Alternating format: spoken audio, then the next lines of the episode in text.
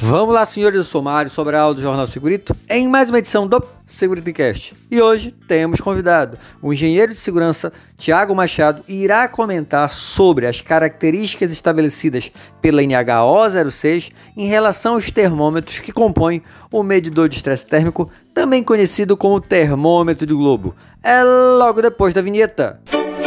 Segurito, segurito, segurito, segurito, segurito, segurito, segurito.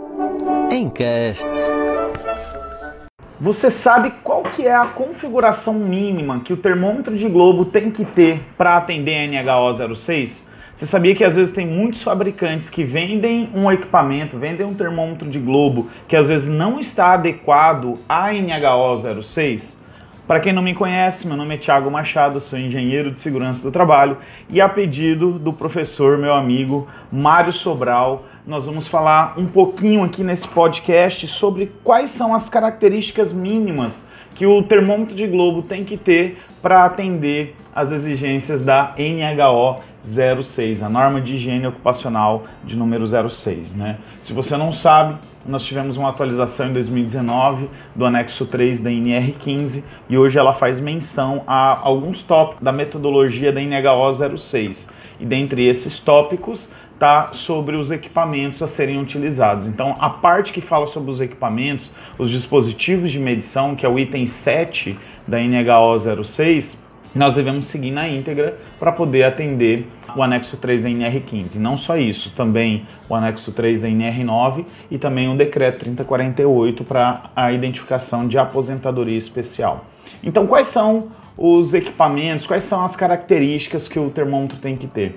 A gente sabe que o termômetro de globo ele é composto por três termômetros. A gente tem um termômetro de bulbo seco, nós temos o termômetro de bulbo úmido e nós temos o termômetro de globo. Então, o termômetro de globo, na verdade, um medidor de IBUTG, né, o pessoal também conhece às vezes como medidor de estresse térmico, né, ele é composto, é um equipamento composto por três termômetros, que são esses três aí. Então, a NHO 06, ela fala o seguinte, que nós devemos, primeiro, utilizar o nosso termômetro convencional, que era assim como a NHO 06 trata, o termômetro convencional é o termômetro de mercúrio.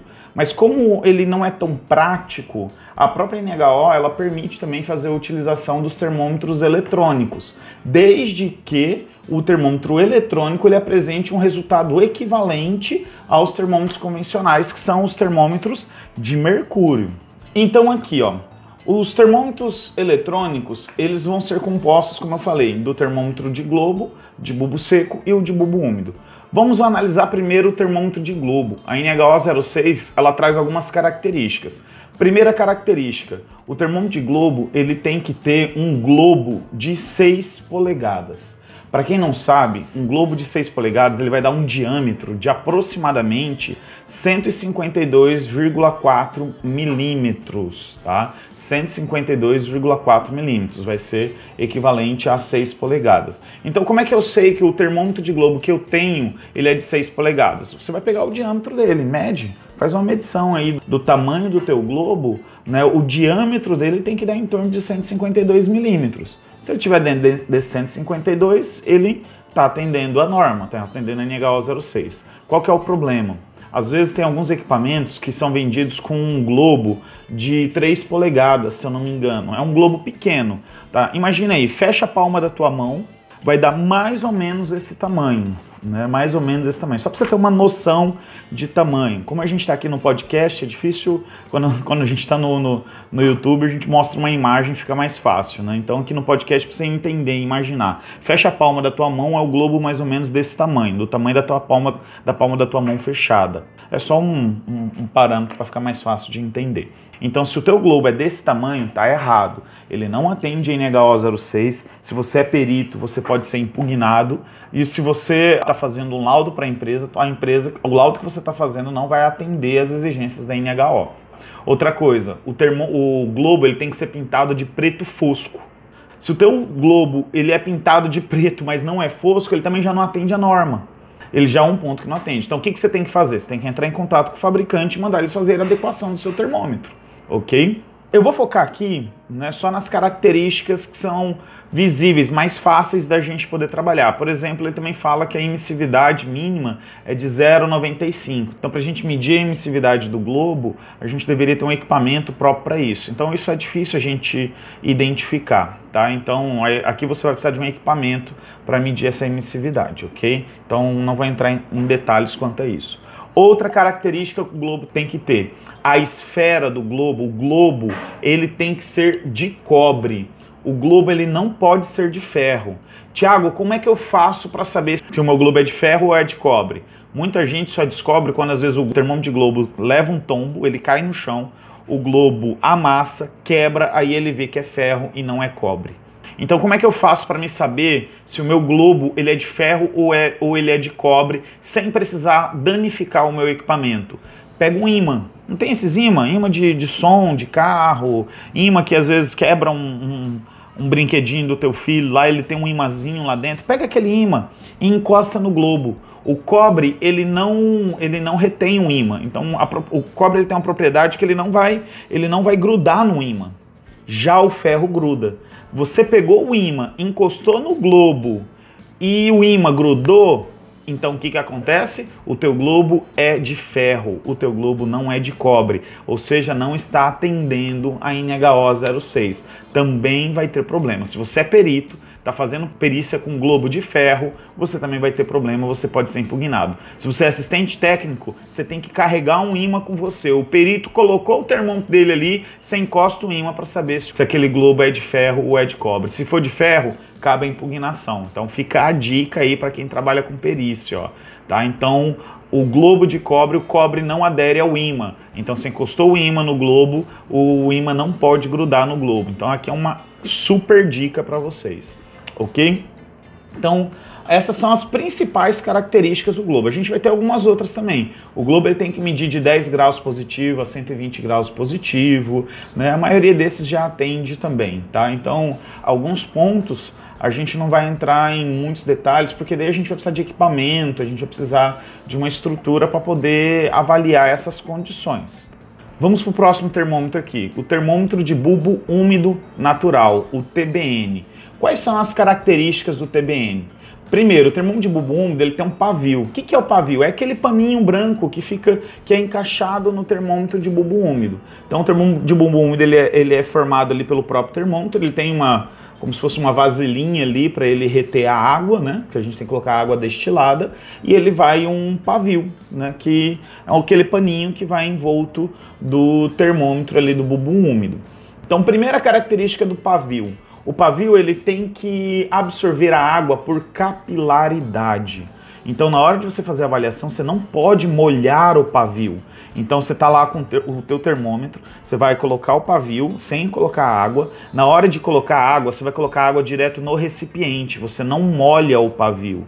Aí, o que, que você tem que olhar? O pavio tem que molhar sozinho, ele tem que molhar por capilaridade. O que, que é capilaridade? É quando aquele, aquele tecido ele puxa água no sentido contrário da gravidade. Ou seja, o pavio ele começa a molhar e a água começa a subir pelo pavio. Se você colocou a água no reservatório e o teu pavio não molhou por capilar, e pessoal, é rápido, tá? Não é negócio de 10 minutos, 15 minutos para molhar com, por capilaridade, não. Ah, para ele molhar tem que ser rápido, ele molha rápido, ele não é demorado para molhar ok? Então você colocou ali em menos de um minuto, a, a, norma não fala de tempo, tá pessoal? Eu estou dando aqui por experiência nossa, quando a gente molha e o pavio ele molha por capilaridade, ele só em menos de um minuto ele já molhou todo o pavio, o pavio já está encharcado.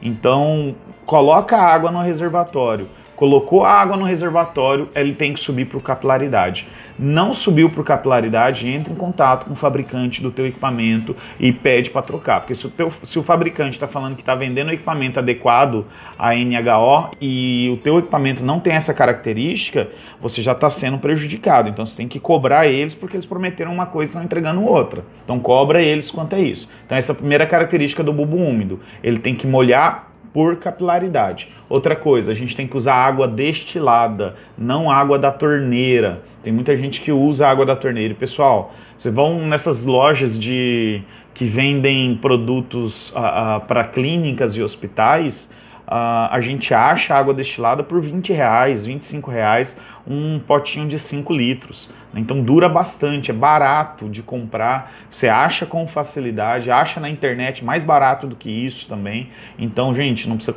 pegar da torneira, compra água destilada. Por quê? Ela ajuda, a, água destilada são, é uma água sem os sais minerais, e os sais minerais, se você usa a água da torneira, ele tem muitos sais minerais, ele vai grudar no pavio do bulbo úmido. Então o que, que acontece? O pavio cheio de sais minerais ele vai diminuir a absorção da água por capilaridade e consequentemente você vai ter que trocar o pavio de uma forma mais rápida, né? Então a vida útil dele vai diminuir também porque ele, vai, ele não vai conseguir puxar ah, com agilidade por capilaridade, tá? Então tem que ser utilizado a água destilada. Um outro cuidado que a gente tem que tomar também é que são alguns equipamentos que são que tem para ser vendido no mercado que eles são termômetros de globo que não tem, que não vai água destilada. Então, pessoal, não compre, tá? Não compre termômetro de globo que não vai água destilada. São termômetros de globo que só tem dois termômetros, bulbo seco e termômetro de globo. Tá? Ele não tem um termômetro de bulbo úmido, então toma bastante cuidado que esses termômetros não atendem NHO 06 que ela pede que tenha o termômetro de bulbo úmido. E o termômetro de bulbo úmido ele representa 70% do IBUTG, ok? Então é o termômetro mais importante que nós temos. Então siga a forma correta de se avaliar com ele, tá? Por quê? Porque isso vai ser 70% do IBUTG que nós vamos estar avaliando. E por último, nós temos aqui o termômetro de bulbo seco. Uma característica do termômetro de bulbo seco, ele não pode receber a radiação direta, a radiação solar. Então, para quem não sabe, no cálculo de BUTG, o bulbo seco ele é utilizado somente para quando tem exposição solar. Se eu não tenho exposição solar, não uso o termômetro de bulbo seco, tá? Então, o bulbo seco ele não pode receber diretamente os raios solares no termômetro de bulbo seco. Então, ele tem que ter uma proteção. Então, por isso que é comum você, se você procurar na internet, você vai ver a foto do termômetro de globo, que o bulbo seco ele vem com uma proteçãozinha tipo em cascata ele lembra muito aquelas, aqueles telhados japoneses, é uma cascatinha, né? Então ele vem uma proteção. Para quê? Porque quando o raio incide em cima naquela proteção, ele não vai atingir direto o termômetro, tá? Então ele vai atingir de uma forma indireta. Então eu não posso ter o bulbo do termômetro de bulbo seco, ou seja, o termômetro de bulbo seco ele não pode estar tá recebendo diretamente os raios solares, tá? Então ele tem que ter essa proteção. Hoje todos os fabricantes já estão fornecendo com, com essa proteção. Só tem um detalhe que a NHO 06 ela também fala. Essa proteção tem que permitir a livre circulação de ar ao redor do bulbo. Então isso quer dizer o que? Ele não pode receber os raios solares direto, mas tem que passar ar. Então a gente tem visto algumas proteções de alguns equipamentos, ele encapsula todo o termômetro e não permite a circulação de ar. Então esse tipo de proteção não atende a NHO 06. Então o que, que você tem que olhar no teu termômetro de bulbo seco? O raio solar vai pegar direto no termômetro? Se ele não vai, tá ok. Esse é o primeiro ponto. Segundo ponto, o que, que você tem que olhar?